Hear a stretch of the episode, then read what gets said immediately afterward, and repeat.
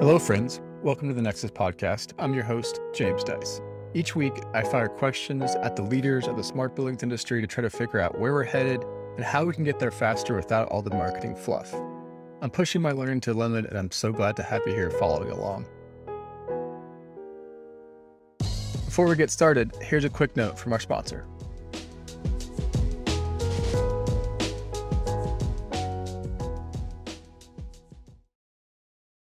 Now, I know many of you enjoyed the virtual Smart Buildings Exchange conference in August. The team behind that conference is the Smart Buildings Center Education Program, a 501c3 nonprofit organization that believes a smarter use of technology and practices in the built environment, particularly as they relate to building operations and management, will enable a cleaner, healthier, and more productive future. The Smart Building Center seeks to establish thought leadership for smart technologies and practices within the built environment and pursues its objective through the following pillars of activity. First, they deliver training programs to educate the building workforce of the future. Second, they enable industry leading demonstration projects. And finally, they connect the industry through hosting and participating in events like the Smart Buildings Exchange Conference. So check out their body of work on the essential role of smarter buildings in the clean energy transition at the link in the show notes. And when you get in touch, tell them Nexus Labs sent you. This episode is a conversation with Chris Colasanti and Molly Dee-Ramasamy from JB&B Engineering's Deep Carbon Reduction Team based in New York City. We talked about where the decarbonization movement stands today, especially as it relates to New York's Local Law 97.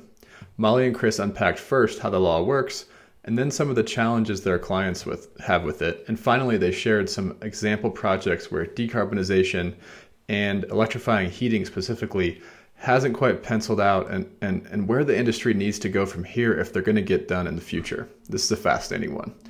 But before we jump in with the interview, I just want to make sure everyone is budgeting for the next cohort of the Nexus Foundations course. We just wrapped up public cohort 5, which had almost 50 students from all over the world, and we've now taught over 350 students at this point. So if you or your team need to learn the foundations, see what I did there, of smart buildings, this course is for you. Just go to nexuslabs.online slash foundations to learn more. And without further ado, please enjoy this episode of the Nexus podcast with Chris and Molly of JB&B Engineering. All right, hello, Molly and Chris. Welcome to the Nexus podcast. Great to have you on.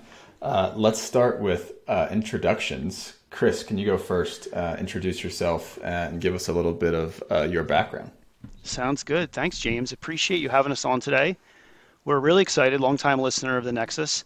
Um, and uh, yeah, we're excited to talk today about decarbonization and building systems. Um, a little bit about me. I'm an associate partner at JB&B. We'll talk a little bit about the firm in a second. But I'm originally kind of from a suburban rural area of Pennsylvania. Um, not too much decarbonization happening there. And on a whim, not I moved yet. to not yet. On a whim, I moved to New York City out of college. Uh, I went to Penn State, and I ended up at JB&B. I've been there about 20 years you know, it's amazing how you go to a, a job, you know, and I told my parents I'm going to be there for a year. And then 20 years later, I'm still there. It's amazing how the city can get you. Um, mm-hmm. And you know, at JB&B, I've had a bunch of different jobs on the way. I started out as an HVAC designer. I worked on projects like the Bank of America Tower. I worked on Hudson Yards, and then you know, I became a project manager. I'm a partner of the firm now, and I'm still involved in projects, but more recently, you know, heavily involved in our deep carbon reduction service, which we're excited to talk about today. Cool. And and Molly, how about you? Can you give us a little bit of your background? Yeah, absolutely. And I echo Chris's sentiment. It's great to be here. Thanks for having us on. Um, so my background is is a little bit different. I um, I actually started out of college in product design, believe it or not. Um, I went and I did my degree in Philadelphia in mechanical engineering, but had a strong focus on products and sort of on end user experience and understanding how people think and I was looking to make a move to New York City. And I didn't know exactly what I was going to get into, but I said I'll take a job kind of as long as it's engineering related, I'm in, right? Not necessarily discriminating between product design or other forms of engineering. And um, you know, I, I ended up at JB&B, and at the time didn't necessarily know too much about MEP, but over the last 10 years have really kind of grown to love this particular industry and the New York side of it specifically is so interesting. And so at JB&B, I started out in field and commissioning, right? Completely kind of moved away from that product design focus from school, started getting into construction and operations and the real sort of practical side of building a building and operating a building and loved that. And then, you know, at, at one point kind of moved over into energy and carbon services, which has always been a really personal sort of interest of mine. Um, but you know, I, I didn't necessarily pursue it in college or professionally necessarily because I didn't, you know, I didn't know what was going to happen there. But this opportunity arose at JB&B to do the, this full time, and it aligned so perfectly with my personal priorities that I was like, yeah, let's, you know, let's jump in both feet. And so now I'm kind of bringing all those different pieces, right? The end user user psychology side from product design, the field and commissioning, practical design aspects, and now this focus on energy and carbon as well to this deep carbon reduction services that Chris and I are going to talk about.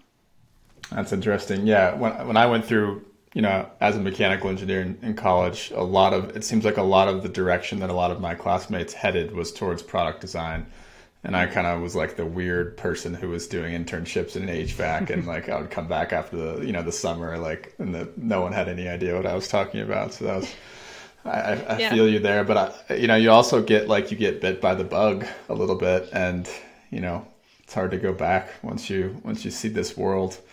Um, so true. Yeah. So Let's hear a little bit about JBB, Chris. Can you give people some context for kind of how you guys approach the world, uh, what cities uh, the firm serves, what kind of services you guys provide, that kind of thing? Absolutely. Yeah, so JB&B is Jaros Baum & Bolles, and we're a full-service MEP design engineering firm. Um, you know that means we design mechanical, electrical, the plumbing, the fire protection services for buildings. So all the building infrastructure systems that make this make the building work.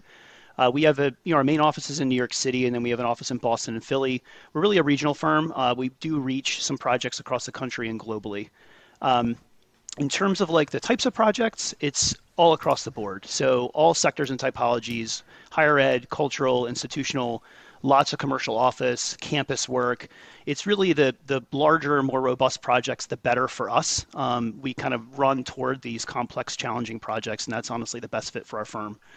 Um, and over the years, we've added a bunch of different services toward the, along with the traditional MEP, so the AV, IT, building intelligence, anything that goes hand in hand with the building systems to make it work. And most recently, right, is about deep carbon reduction. It's a new service we added a few years ago. And, you know, New York City, like Molly said, and, and James, you said, it's really like the epicenter right now of what's happening. It's really a tip of spear moment for the city, largely because of local law 97 and other regulations and uh, we're pretty excited to be like right smack in the middle of it. Super cool. Yeah. So this D- DCR, deep carbon re- reduction, right? I got that right, right? Yeah. Uh, yep. Molly, yep. can you talk a little bit more about what that service provides? Yeah, absolutely. So it, it, the name is actually a little on the nose. Um, we really are about deep carbon reduction, and so uh, you know, Chris mentioned running towards these really complex problems decarbonizing buildings, especially existing buildings, is one of those really complex problems. Um, obviously, with existing buildings, there's existing conditions that you have to deal with on top of all of the risk and sort of uncertainty that's happening around decarbonization right now in the buildings industry. And so, you know, when Local Law 97 first kind of hit the street, there was a lot of trepidation and a lot of sort of disruption that occurred within the industry. You know, and, and we said, well, let's lean into it, right? These are big problems. They need solutions. People need guidance. Um, and that's what JB&B has been known for, for, you know, most of its history is running towards those problems. And so that's what deep carbon reduction is about. And to get sort of technical about it, which maybe we'll get more into it later on, you know, but we talk about decarbonizing buildings, we're, we're talking in some cases about rethinking the entire heating system right for a building. Uh, it could be a conversion in an existing building from say a steam system to an air, air source heat pump system. Um, but there, there's a lot that goes into this stuff and it's a different just a different way of kind of thinking about energy and carbon in the built environment that we've we've had up till this point. Totally. Totally. I love that running towards complex problems. Um, so let's we, have mentioned a couple of different things about new york city already. Let's let's like go to the source or the beginning of this if it might not be the actual beginning but let's call it the beginning with with local law 97 um, how has that sort of impacted you know besides the impetus for this dcr team and this offering that you have how's that sort of like changed the game in New York City for for you and for your clients? Yeah, honestly, James, it's a it's been a complete game changer.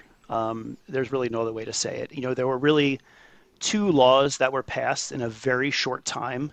Uh, the first one was the natural gas ban law. That's Local L 154 for all the number folks out there. That was in like mid 2021. And what that did was it said that any building under seven stories couldn't have a new gas service for heating energy or for cooking starting in 2023. So right around the corner. For, for larger buildings, seven stories and up, it was 2027, also kind of right around the corner. So that sort of set the frame that like going forward, everything was mm. going to be all electric. So that was the first law. The second one is Local Law 97, which was actually passed the beginning or middle of 2019. But the real teeth for this law kind of take effect in the mid 2020s and 2024. Mm-hmm. And I mm. think it's worth just taking a second explaining because we're going to kind of kind of come back to this a couple times uh, throughout the podcast here. So the way Local Law 97 works is, is it sets a cap on carbon emissions for buildings. So this is uh, tons of CO2 emitted per square foot per year. And the cap for each building is based on the type of building and its, um, and its size. So for example, if you have a, a data center building, that data center building is going to get an emissions cap that's a little higher than, let's say, a multifamily building, right? Because data centers consume more energy, so therefore they should get a higher emissions cap than a multifamily building. So you get each one of these buildings gets its assigned cap based on square footage and typology. Then throughout the year, you accrue carbon emissions, and the carbon emissions come from the energy that's consumed by the building. So if you know you're burning natural gas on site, that natural gas gets converted to carbon, that counts toward your carbon cap. If you're buying utility steam, there's a conversion factor, that gets counted toward your carbon cap. And if you're consuming electricity from the grid, depending on how green the grid is, you get carbon associated with the electricity from the grid, and that gets counted. So all that gets put in the big sauce of your carbon emissions and compared to your cap. If you're under your cap, great, you're in compliance, you move on. If you're over the cap, if you consume more emissions than you're allowed, then there's a financial penalty associated with every ton of CO2. So it's about $268 per ton over the cap. And so in our in the first compliance period of the law in 2024, we see most buildings kind of flying through with okay, about 80% of buildings in New York City do not have penalties. They're not over their cap in 2024. In the second compliance period, when these caps ratchet down about 50%, we see a larger percentage of buildings not meeting their caps, called the numbers kind of flip. It's about 80% of buildings are impacted by that 2030 limit. In 2035, hmm. those limits get ratcheted down again. In 2040, they go down again, all the way down to essentially zero emissions by 2050. So when somebody says, do I comply with Local Law 97? The very next question out of our mouth is, well, when do you want to comply? Do you want to comply in the first compliance period where it's this hard, or do you want to comply in the second compliance period where it's twice as hard, et cetera, et cetera, all the way down to 2050, when essentially anyone who's consuming natural gas in a building is not going to comply because any gas equals carbon equals you're over your limit of zero. So mm-hmm. this is like a big deal, right? This is something completely, you know, very different than the energy codes than we've had before. This idea that there's a performance based metric that changes every five years that's affected by building operations and by energy use and by the weather and all these other things. It's totally different. I mean, if you think about the way that you know buildings thought about energy before this, right? It was the energy code, for example. And every couple years, there'd be like a, a little nuance change in energy code. You'd have a little better U value of glass. You'd have a little different watts per square foot of your lighting. It was all these things that happened behind mm-hmm. the scenes that the only people that really cared about it were the designers that had to make it work. Nobody, you know, nobody in the industry, nobody running a building, you know, the person that's responsible for the bottom line of operations really didn't care about what happened with the energy code. But with this, it's suddenly yeah. and literally in everybody's face across the board. And then the the operators of the building, they might look at their Energy Star score and it really didn't have any tie to carbon really right they might say oh i'm yeah. a 75 and i'm very proud of that and i'm going to continue burning carbon for a really long time and remain proud of my energy star score so it, changed that 100% as well yeah you know yeah and in fact these things at times are, are in conflict which is which is part of why this is tough right yeah. so not only is there a moving target of of limits and compliance, like Chris was just mentioning, you know, but this idea of carbon is different than energy efficiency and EUI, energy use intensity, right, which is how much energy you're using per square foot. That's that's what historically has been the focus of these types of services, right, and the focus of policy. Energy Star, Energy Star Portfolio Manager in New York City, Local Law 84, which is the requirement to report your data through Energy Star Portfolio Manager. These things were all very and still are in many ways very heavily focused on energy efficiency rather than emissions reduction. And so that's a big shift. Yeah, totally. Here you have totally. like kind of nothing happening for a really long time, right? These tiny little energy codes, and then all of a sudden, boom, boom, these two laws within two years of each other that affect everybody in the city. That's that's has to do with the building industry. And so, you know, we, we Molly and I kind of talk about this all the time because like there's such a range of responses. Like in 2019 and 2020, when these laws kind of hit, you know, right away it was everybody pushing back really hard. You know, it can't be. They can't do this to us. We can't afford it. It's going to drive industry out of the city. It's impossible. How do they expect the grid? I mean, it was just it was this like we like to say that everybody goes through kind of the five stages of grief when it comes to building decarbonization, right? They yeah. start out in the denial denial and the anger, right? And how can it be? And then little by little it's like, you know what? Actually, maybe this isn't so bad. And you know what? We can make these changes. And oh, and when everybody realizes that the whole city is affected, that this isn't just one building that's getting singled out, if this is an industry wide shift in the way that we're looking at buildings, then suddenly it becomes a collective sort of issue. And and we have some folks, right, that see this not as a, a something pushing down, but as an opportunity, as an opportunity to differentiate themselves in the marketplace, right? Taking advantage of these more stringent rules and regulations. Like here's an opportunity now for us to make our building a little bit better, attract the best tenants. It's like a whole new market in a lot of ways. And you guys have clients outside of or, or across different verticals, right? So are the responses from your clients different depending on what type of building we're talking about as well? Yeah. Go ahead. Mo. Yeah, I would say so. And yeah, I mean, I think so certainly when you start looking across, let's say, multi, well, I'll use three examples multifamily versus office versus healthcare, right? Just to kind of use three high level examples. You know, the, the multifamily folks don't necessarily have the same sort of channels of information that large commercial real estate does mm. in the city. And so they're at a different place in that five stages of grief than the people who are class A developers that, you know, were, were providing feedback to the city when this law was, was originally being written, right? They're obviously much further along in their journey and their process.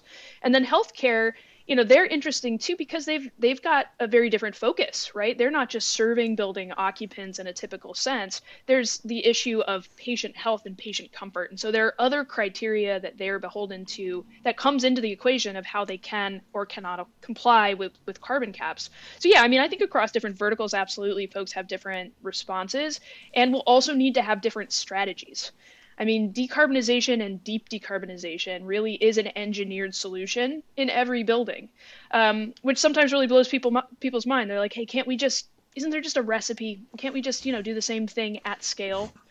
Uh, and the answer is usually no. you know, the the high level conceptual solutions, sure, but how to actually apply them in an individual building can be really challenging. Um, so, yeah, it's a good question. Okay, so that's a really good segue because I feel like it would be good to hear some stories from you guys, um, you know, from your projects, from your clients. Um, Molly, do you want to start off with an example uh, to, of a yeah. story to tell? Yeah, I, I like that idea because it's it's good to really talk about the kind of getting into the nitty gritty details, um, and that's where you know things tend to to get stuck. Um, so I'll give an example. You know, it's a two million square foot existing building. Chris and I have been working on for some time now. Um, and sort of early on in the process, we got in there, we did this full decarbonization study, and came up with this pretty comprehensive plan, right, over a 20, 30 year time horizon. Because that's what these kind of decarbonization projects take, right? They take time. They're usually chunked up into different components because Rome wasn't built in a day, right? Sort of chunked up into these smaller projects uh, that are meant to be easier to implement. Uh, some of them are dependent on others, so they have to happen in a phased manner. But long story short, I mean, we put together a really solid plan, a plan that was going to get this building to where it wanted to be in terms of carbon and energy efficiency goals. Um, and you know, unfortunately, the cost to do it was just going to be really, really high. And there wasn't any way around it, right? Because right now we're sort of early in in the adoption of some of the technologies that are key to decarbonization. Air source heat pumps is a good example, right? Right now they come at a at a premium. And so when you take that into consideration with existing conditions, with the number of projects that was going to need to occur over time, you know, the cost was just a lot more than I think anybody on the client side was anticipating it. And you can't know right? Because it's the first time people are really exploring this in a, in a real way. And so we, we just weren't able to get the project eh, moving forward right? Um, it was just too much of, of a cost sort of surprise i think for the client at the end of the day. And we see this time and time again. You know decarb it's hard. It's tough. It, it is super expensive. It you know will always be more expensive most likely than than you know the natural gas or fossil fuel based option. But we are early in this process in the industry, and so that does factor in as well. Um, you know, and I, I think what we try to do is look at the long term outcomes and the long term value of undertaking these types of projects. But at the end of the day, you know, the way that we're used to thinking about energy projects is on ROI. And that ROI is typically between five and seven years. Sometimes less than that is what people are, are looking for when it comes to an energy project. Mm-hmm. And deep decarb is just just way different than that, right? I mean, the return on investment is not what you would typically think of, uh, and that's because a lot of the time you can't capture that real value that's associated with doing the project. And for this building that's two million square feet, I, I didn't catch what type of building it is, but what's can you maybe go into a little bit more detail on what is the owner then going to do about it, given the context we talked about earlier with local law 97? Yeah, good question. So it is a commercial building, quite large. Um, and this particular client, they've got goals. They've got, you know, internal and externally published ESG goals. And so they've made a commitment that they are very serious about and have continued to engage us to look at other solutions, ways to make things into even smaller incremental projects, ways of visualizing the data and thinking about that return on investment and what should factor into it. You know, it, it's certainly the initial study has been a springboard for more ways of, of evaluating what this really means to them. And so hmm. the plan is to move forward where possible, to make the changes where reasonable, um, but then also to keep our eye on what's happening in the policy landscape, how technology is evolving, right? How financing is changing, and to start to factor those things over in over time. Got it. Got it. So are they looking at this and going like, um, these fines are going to be significant for us and we know that we're going to have to figure it out later or are they sitting here like these fines are just something that it's less than the cost to do it and so therefore we're going to eat these fines or how are they looking at it? I was, yeah i was just going to say you know pretty much always i hate using the word always but almost always the fines are not significant enough to pay for the capital investment to get you out of the fines so it's it's almost okay. you know yeah. sure there's examples where that's not the case. Um, but yeah, the, the it's just the ROI on these things just isn't there, even with the fines. It's not there. Like when you're talking mm. about a complex commercial building with a fully tenanted building with systems that have been in place for 30 or 40 years, to be able to transition those buildings away from the systems they have now toward an electrified future, which I'll, I'll talk about in a second here, it's just it's really stinking hard. And um, and there's you know unless you're willing to cough up 50 million or 100 million dollars which in today's environment i just i don't know how anybody does that. Uh, you know right now i mean building building owners and, and, and developers have a lot to worry about right when it comes to the office market as as you've talked about on your podcast a number yeah. of times. And so it's really really hard to justify the expense. And so it's constantly about chunking it up like molly said looking at different opportunities. There's all sorts of incentives that are out there right now to, to execute on specific components of a plan. Um, so we're trying our best. I think the ones with the longest visions and the, the that have the longest hold for their portfolio are going to do the best because it's just going to take a long time. Mm-hmm. There's another another example I think that fall, fall, kind of like dovetails right into this. It's another two million square foot building in the city, built in in the late in the early 60s. So you can imagine, right? This is a commercial office building. It's 50 stories tall, massive building, and you know this building it, it, it its infrastructure is 60 years old they went through a pretty significant kind of update a few years ago. Um, and the building was in pretty pretty decent shape actually relative to local 97 and everything else we're talking about. But this is like a flagship property of this developer, right? And they had very very aspirational goals for this property, you know, for the whole portfolio as like a beacon, et cetera. And so we ended up getting engaged to do a study for them, just like the one that Molly just mentioned. And coming out of that was a whole plan. And the cornerstone of the plan was to implement air source heat pumps in this building with this big, big roof that they have, nice big flat roof was to put in air source heat pumps so that we could move some of the heating energy from its current utility steam, which is fairly carbon intensive in New York, over to air source heat pumps and take advantage of that renewable grid that's coming and decarbonize. And to Molly's point, it was sort of a chunked up plan of, you know, a few few heat pumps this year, a few heat pumps next year. And when we got in front of the the you know the basically the the CFO and all the right people, you know, literally the quote was, How can I sell this up the flagpole? It's fiscally irresponsible. And to me, that like that just hit me right in the heart because this is absolutely the right solution for the building. It's the next thing to do because they've already done all this other good stuff with the upgrades that they did. This is the next thing, and this is the thing that probably has the biggest impact to the overall carbon bottom line.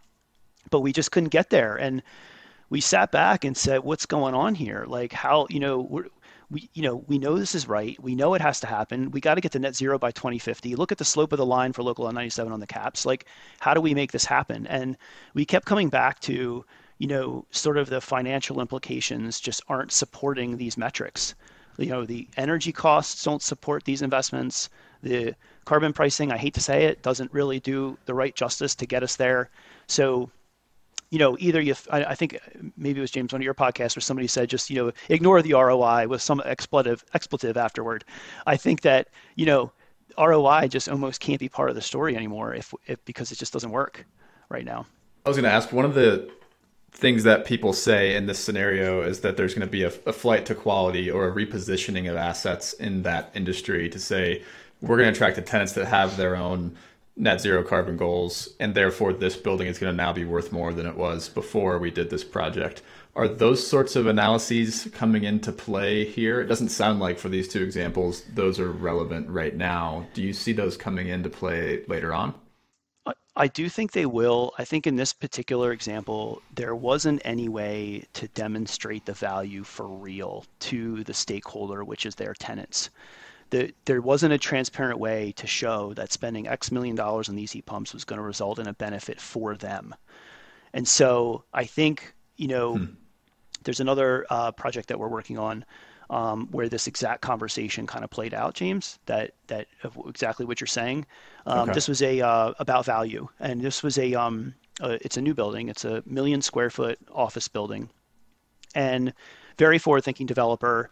Um, and we're in the design process right now. Uh, so we're you know we're a little bit in the design process. So you got to figure it's going to take a year, another year to design the building. It's going to be three or four years to build it. So we're talking about like a mid 2020s, late 2020s, you know, C of O, and you got to think of what the market's going to be like then, considering how quickly things have moved already in the past two or three years. And so the developer clearly said to us like, all right, we know that natural gas ban law is in effect. We know Local 97. Every one of our peers is going to have a building on the market in the mid 2020s that's going to be all electric. So you know what? That's in the rearview mirror now. What's next? Where do we go after this? Again, to this issue mm. of the hmm. value. How do we create value for the marketplace? And so, you know, put on our thinking caps, and you know, the the basically the next sort of you know way to go here is around grid interactivity, which I know you've talked about a lot, and you know, the obvious answer is is electrochemical batteries and to do grid interactivity with batteries. But in New York, it's really stinking hard to do batteries because the fire department won't allow the lithium ion. They're very heavy. There's nowhere really to put them. Um, and so we thought about it a little more, and we came up with this idea of using thermal energy as a way to do grid interactivity to create a differentiator for our client. Um, and if I could just take a second, I'll explain because I think this is a pretty pretty interesting sort of new concept. Um, you know, the idea here is that you know in the in the form of of water, we can store energy in water by freezing it. So the idea here is that you know when you think of, of what ice is, ice is essentially liquid water with the heat removed from it. So if you can, you know, store energy in the form of ice tanks in the building, when you need extra heat to serve your building, you freeze that water with a big chiller. Um, I think that the easiest example to explain it is, you know, the refrigerator in your house. So if you if you go to the refrigerator freezer in your house in your kitchen and you put your hand behind the kitchen the refrigerator freezer you're going to feel some heat coming out of the back of that thing um, you know it's kind of cranking all the time a little bit of heat if you were to take a bucket of water and stick it in the freezer and put your hand back there you would feel more heat because that freezer is taking the heat out of the water and dumping it behind the, the refrigerator freezer and so if we can do that at scale if we can do that in a large amount, then we have this source of energy in the form of liquid water that we can deploy as heat when we need it. And so the value add here is that hmm. we can create a grid activity so we can deploy that heat when it's advantageous from an electricity or a carbon standpoint. And also, we can maybe downsize our heating elements, right? These, you know, these air source heat pumps that are the that are the solution right now for high-rise office buildings, right? We, we have to get heat from somewhere. It's either the ground or the air in an electrified future. So in, in an air source heat pump solution, these things are big. They take up a lot of space. They take up the entire roof. If you're lucky, if you can get them on the roof, sometimes they have to go in a mechanical room because they need to breathe. They need to have access to air to be able to exchange energy with the environment. And so by implementing this ice heating concept, right, we found that you can actually reduce those heat pump sizes by like 50%.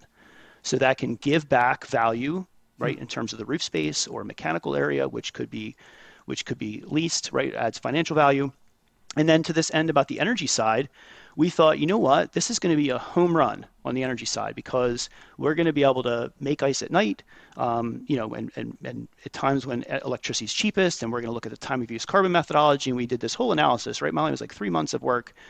Went back to the client, presented it to him, and honestly, it was extremely and terribly underwhelming. and we were so upset because this was an idea we worked on for a year and a half, and this should be it. This is the answer. But at the end of the day, the EUI, this like crude metric, the way that we benchmark buildings was just was a poor indicator of how this system would function.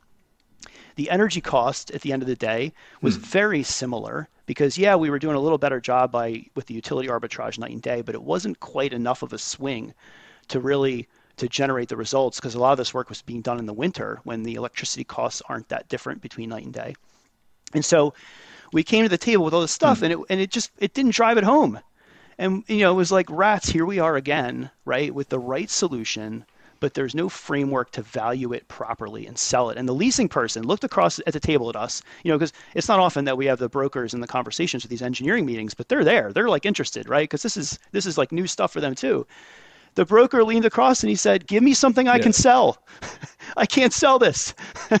and and so and so we were like, but you will, you know, you will. The, the tenants are going to ask for it in five years. There will be a market for this. Everyone's worried about the electric grid. You're going to be able to say that you have the most, you know, favorable building for the electric grid in all of New York City. And he's like, ah, nobody cares about the electric grid.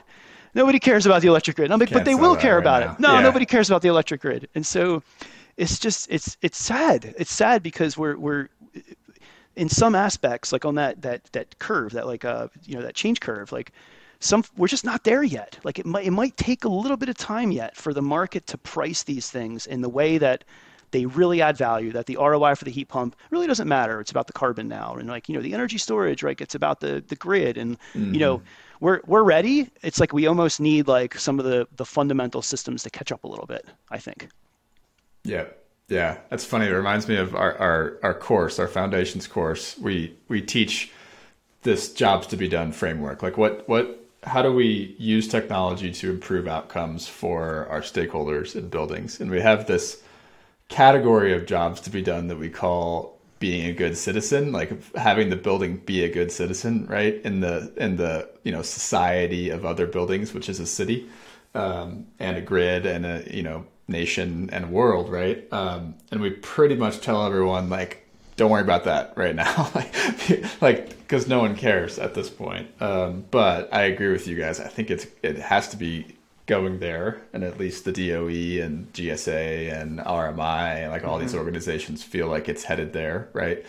Um, super interesting. So if I if I repeat that last example back to you, it sounds like all of the extra costs to do with the ICE system um, was they, that those costs were being evaluated on a ROI standpoint and not necessarily the the carbon value and the grid interaction value don't necessarily translate today over into a dollar ROI value. Let's pause here for one more quick word from our sponsor and then we'll get back to the show. Altura Associates is a mid sized, mission driven firm delivering impact and performance across the built environment in North America, and they're looking for the best in the industry to join their team. From designing and implementing corporate sustainability programs to manipulating systems in the field to achieve optimized performance to building the tools that support those project teams, Altura is committed to solving our world's macro level problems through tangible projects today. If you're interested in working alongside passionate colleagues to make a lasting impact, reach out at careers at alturaassociates.com. That's careers at A-L-T-U-R-A associates.com.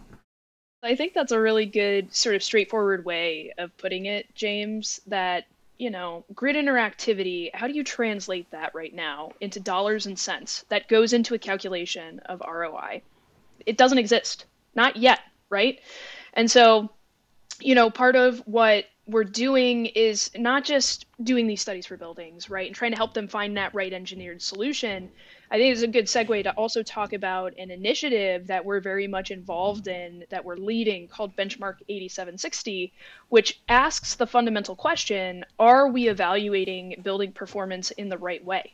Right? Hmm. Are we actually capturing a good building, quote unquote, versus a not so good building on the right metrics? We've talked a lot about EUI, energy use intensity, and how it's crude, right? And there's a lot of support, not just within the Benchmark 8760 initiative, but in the broader industry around this idea of using an hourly approach across a number of different variables to evaluate building performance. Yes, energy is one of those values, especially electricity given the time of use consideration. But also the intensity of the grid is something that should matter to the evaluation of whether or not a building is high performing or less high performing, right? Occupancy, real time occupancy. How many people are in the building that are being served by those building systems? That's relevant and that's important. And so is weather, right? If I'm in New York and I'm dealing with the 30 degree temperatures outside today, you know, I should probably have a different calculation and set of considerations than somebody somewhere else in the US that's dealing with a different, you know, set of, of weather criteria. And so Benchmark 8760 uh, is this great cross-disciplinary initiative that we've been involved in for the last two years now that looks at the feasibility of evolving our benchmarking tools and our building performance standards. Local Law 97, by the way, is an example of a building performance standard.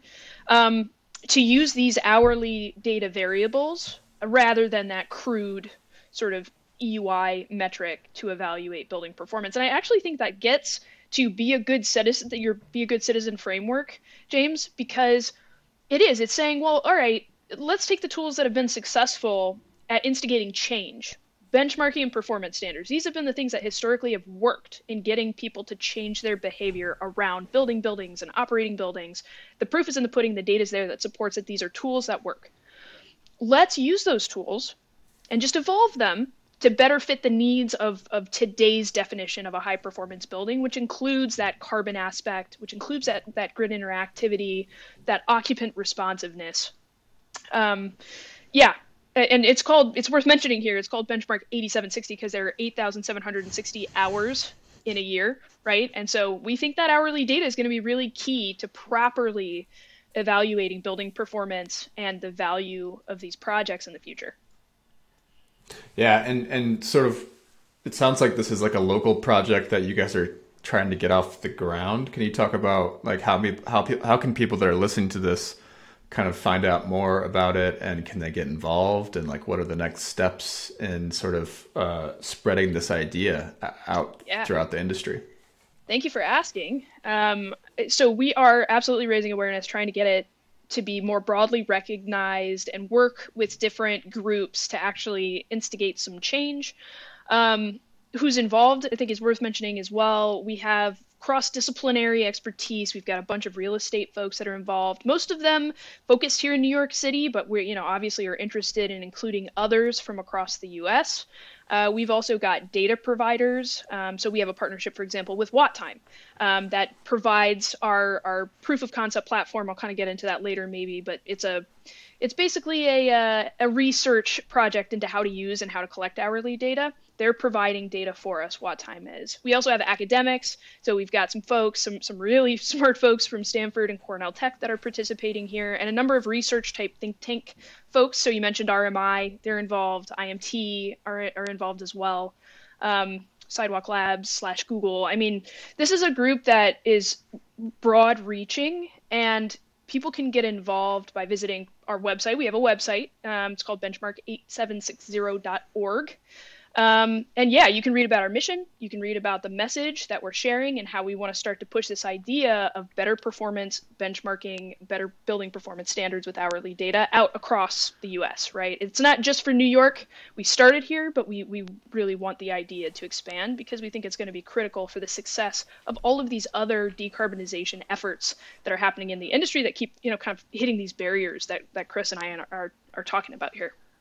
I think in a lot of ways it's a, it's a catch up thing. Like you know we have all these different solutions providers that are ahead of the game, like that are that are doing all this good stuff with hourly data. We have great building technology in terms of occupancy counting. We have great meters that can measure energy efficiency and adjust set points, right? But then the lowest common denominator are these benchmarking standards, which are just so crude that you can't. They're not taking advantage of all this other tech and all this stuff that's out there. And so everybody gets reduced down to this common denominator and then compared against that. And it just doesn't incentivize owners to do the right thing. And so when we when we like you know went to the these 10 real estate developers in New York City and these are folks that like that you would know. They're all the biggest name people in New York and they have portfolios all over the country. They were all really excited because they see this as an opportunity too for them in a lot of ways to differentiate themselves. Like, hey, listen, like now I can get recognized for my building that even though it has the same EUI as this other one, it only uses energy in these hours instead of like, you know, at the peak time of the day. Mm-hmm. So it's about like, right. you know, these folks that are kind of already doing a lot of the best stuff in the industry now should hopefully get recognized if we can evolve those standards to move toward hourly. And then we can yeah. start to have uh, uh, maybe I'm just repeating this back to you. You guys have already kind of said it, but then we can start to have the financials of utility incentives and regulations and hopefully utility rates. They can start to then adjust and start to reward those building owners for doing the right thing. Is that what you're saying? That's the idea. Yes. Yeah you know i just just a you know there's a big steam system here in new york city. It's a utility steam system that provides steam. Was it 10,000 buildings buildings molly? I think it's like 10,000 buildings in the city. And they haven't had a new rate case in 10 years 10 years. We haven't had a new rate case, and we're due for one this year. And we're hoping, hopefully in the next couple of weeks, we're hoping there's going to be a lot more sophistication around the rate structure to address this kind of stuff. And if not in this rate case, surely the very next one. But like the thought of that, that like, you know, these foundational sort of common denominator issues haven't evolved in 10 years is just mind blowing to me. Like we got it. And these are the things that move the needle. Like we can have a great product out there. We can have this amazing air source heat pump, but if but if there are no market forces to force its movement, it's just not going to happen. You'll you'll get one totally. person, right? Yeah, I'll go out on the limb, I'll do it. You'll get one forward-thinking person, but other than that, it's just it doesn't move at scale. Totally. Super interesting. I love how you guys are looking at it like holistically, and you're like, oh, this is this you know this could change the way that each uh, of us are sort of participating in this problem. Um, so what would you guys say are like the is like the biggest impediment? I know it's a broad question. Uh, biggest impediment of decarbonizing buildings in, in New York City right now? I'm going to throw out one here, Molly, and then I'm sure you've got a, a list about 3,000 miles long. But uh, it's just somebody asked me literally today. I was on a call with an architect today, and we were talking about putting together like a, a presentation for their firm. And and she said to me, she said, this is this morning, she said, you know, what is your number one issue? When you when you get on the phone with a client or a call or a meeting what is the first thing that that is the the resistance or the obstruction? And immediately just came out i was like it's the grid. It's the grid. Even though local law 97 set the carbon coefficient of the grid recently to be a very renewable conversion factor they just sent it, set it uh, about a month ago. They set it at essentially a 70% renewable grid in 2030 which is really ambitious and, and great quite frankly there still is trepidation. People are still saying it won't happen. It can't be. I don't believe hmm. it. I'm not going to invest in this thing that relies on the grid because I don't trust the grid. And then we we obviously on this call know that, and I'm sure the listeners obviously probably don't feel that way, but but it's the number one issue that we and so you know when we go to a meeting with clients, Molly, what is it, a 75 slide deck of everything and anything we can think of about renewable renewables, the grid, the transition, the the nodal issues in New York City, the studies that have been done, mm-hmm. like all these things to try to like sort of combat with facts this perception that the electric system is just going to completely collapse the second somebody puts one heat pump on it, which we know is not going to happen for a long period yeah. of time. So I would have to say not so, the grid for me. Hmm. And real quick follow up on that because I know there are a bunch more impediments that we should talk about. But I still, so I do a lot of writing and a lot of posting on LinkedIn to try to understand where people's feedback, like get feedback from people, especially in my audience, which is you know all the people sort of thinking in nerdy ways about building technologies. And so I've been posting a lot about electrification, and I've had a lot of people post just that exact same fear, which is we we or fear or um, belief right? That the grid isn't going to be ready to handle all that new load, especially when you throw in electric cars. So, what what do you say to them to sort of with, without going into those 75 slides? what what do you say to them? Well, I, I completely val- validate their concerns because they're all they're all real and. I think in a do nothing scenario, then they would be real, right? You know, there it would be an issue, right? But but no one is expecting there to be a transition to all electric overnight. It's going to take a really long time, and if and it's you know, and some would argue it's taking longer than we even want it to take. And the problems have been identified. Uh, you know where the issues are, and it's a question of of getting the right funding and getting the right upgrades to be done. I just I feel like we you know we've identified a problem. There is a path to solve the problem, and that path involves building more resilient infrastructure, which is a very good thing for everybody across the board. So I see this mm-hmm. as like a, you know, yeah, it's a big it's a big problem and it's going to cost a lot of money, but in the end, we're going to be left with something that's way better than what we have. So I don't know, maybe that's not a, a easy answer, but but it sounds like a if I'm an individual building owner, it's kind of like a tragedy of the commons thing a little bit where it's like I'm not trusting that other people are going to do their part. So why should I do my part a little bit? Yeah, there's definitely some of that. I mean, it's it's like a healthy level of fear around something that you have no control over. If I put myself in the shoes of a real estate person, right? I mean, it's tough to bet a lot of your capital on whether or not yeah. somebody you have literally no control over will in fact do their part. And what I usually like to do to to kind of get into this because I think the grid is just so fascinating. It's maybe my favorite area, topic area within this, you know, building decarbonization world. Um, you know, I've spent a lot of time researching and trying to understand how the grid works, right? Who's responsible for managing the grid? How does the policy affect the operation of the grid? What is the New York ISO responsible for? What is their planning process, right? And when you really get into the detailed, you know, sort of framework of how our grid is managed, in New York specifically, right? It's a little bit different depending on where you go. I am often reassured and, and I feel that um, there are a lot of checks and balances right, that are in place specifically to avoid that that doom scenario that everybody so acutely feels right and i think it's just a matter of coming back to that looking at the facts and looking at the information that's out there and saying you know it's a reasonable concern absolutely we have to be smart about how we electrify uh, but at the same time we also have to realize and appreciate that there is a super robust infrastructure in place to help manage the transition and those folks are thinking about it right they're thinking about it every day they have podcasts about it they have yeah, annual reports, five year, 10 year, one year planning processes.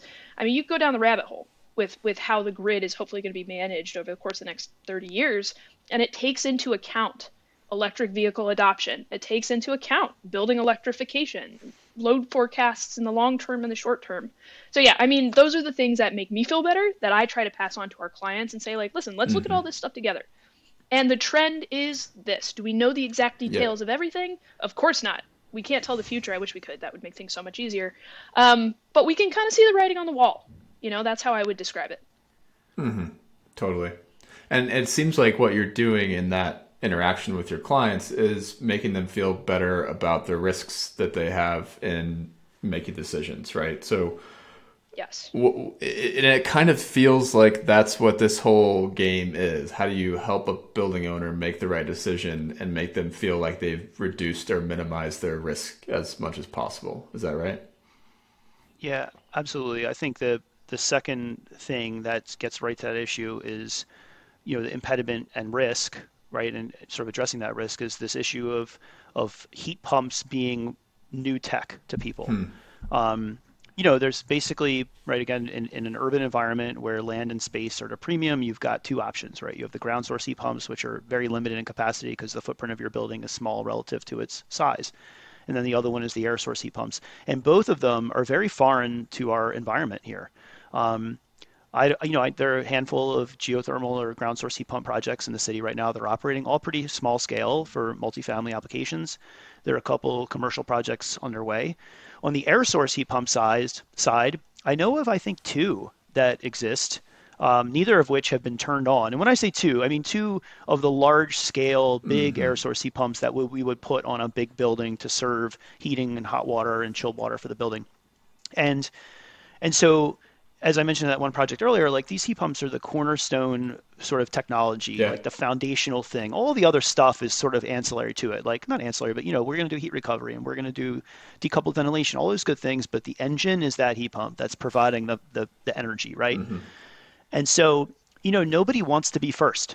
Um, and that, that gets to this risk issue. They don't they don't want to be first. They don't want to have the heat pump up there, go to turn it on, it gets very cold out and it doesn't work or it doesn't deliver the right amount of energy. And so we spend a lot of time on an energy like and and I think rightfully like talking about that, talking about how the systems work, talking about how how they operate at different temperatures, um, doing factory tours, site visits. Uh, you know, we did a we had a bunch of clients fly to Italy to test one of the manufacturers in a, in a chamber all the way down to you know zero degrees Fahrenheit to make sure it actually functioned properly, just to like give that sense that reassurance that when it showed up in the building that it was actually going to work. Hmm.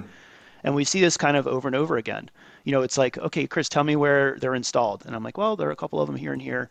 Well, then I'm going to wait a year until until they're up and running. So that's a, a risk is the technology. There's sort of a distrust um, that and fear around it. And I understand that it's something new and nobody wants to lose their job over it. But that we see that a lot.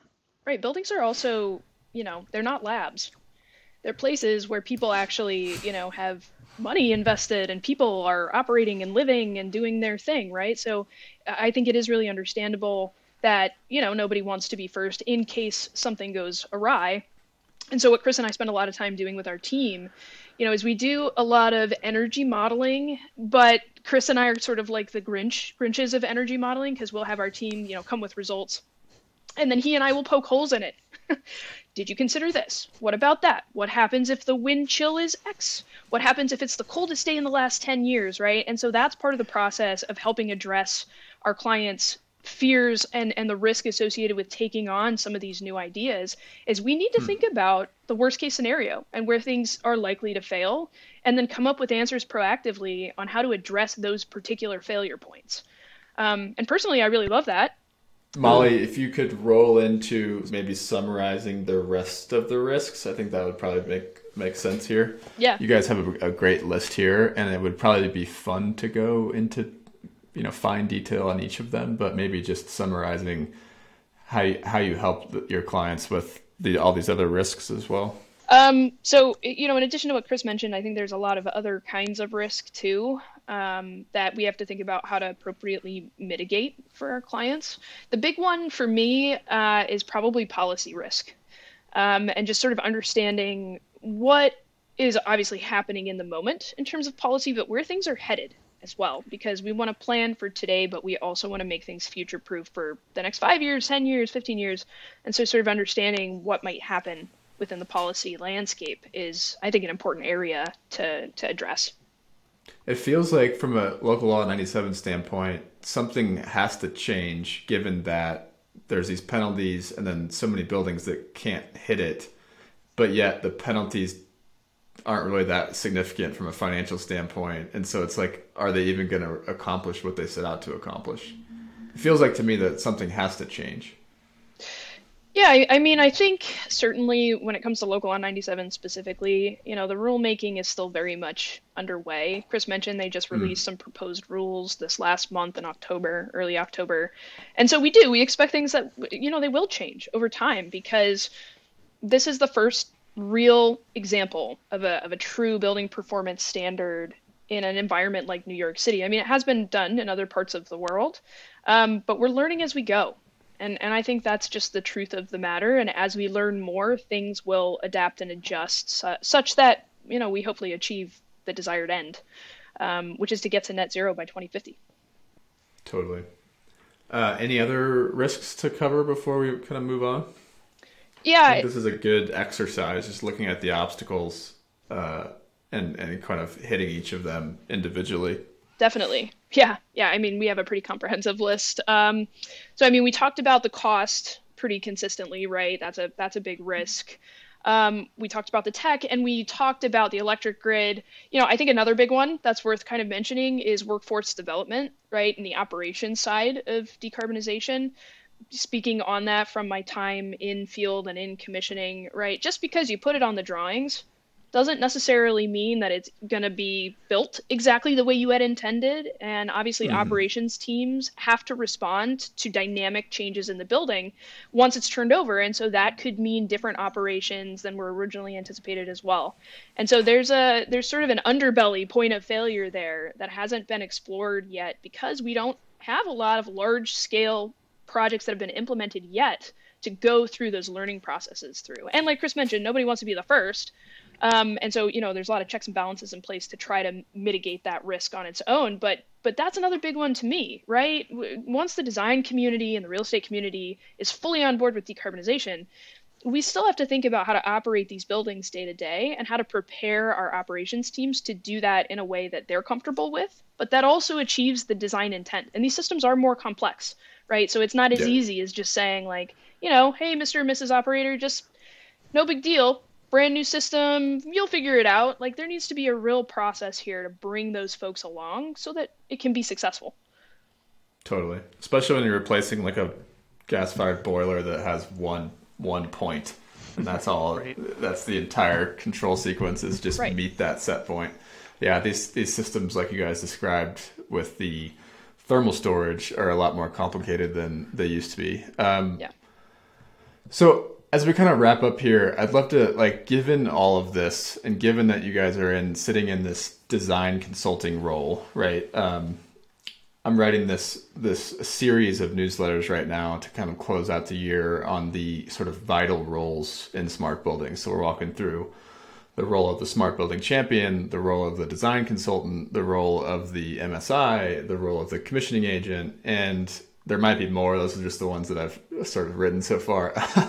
we'll we'll see what happens when I get to number five. I don't like to have four. I feel like there always should be either three or five. so that's just like a, a creator or writer OCD thing of mine. Um, but in that design consulting role, how are you guys thinking about the the role of the design consultant shifting um, as you know these new ways to sort of design systems, obviously, new ways to think about the future, new ways to manage risk. How are you guys thinking about your role sort of changing?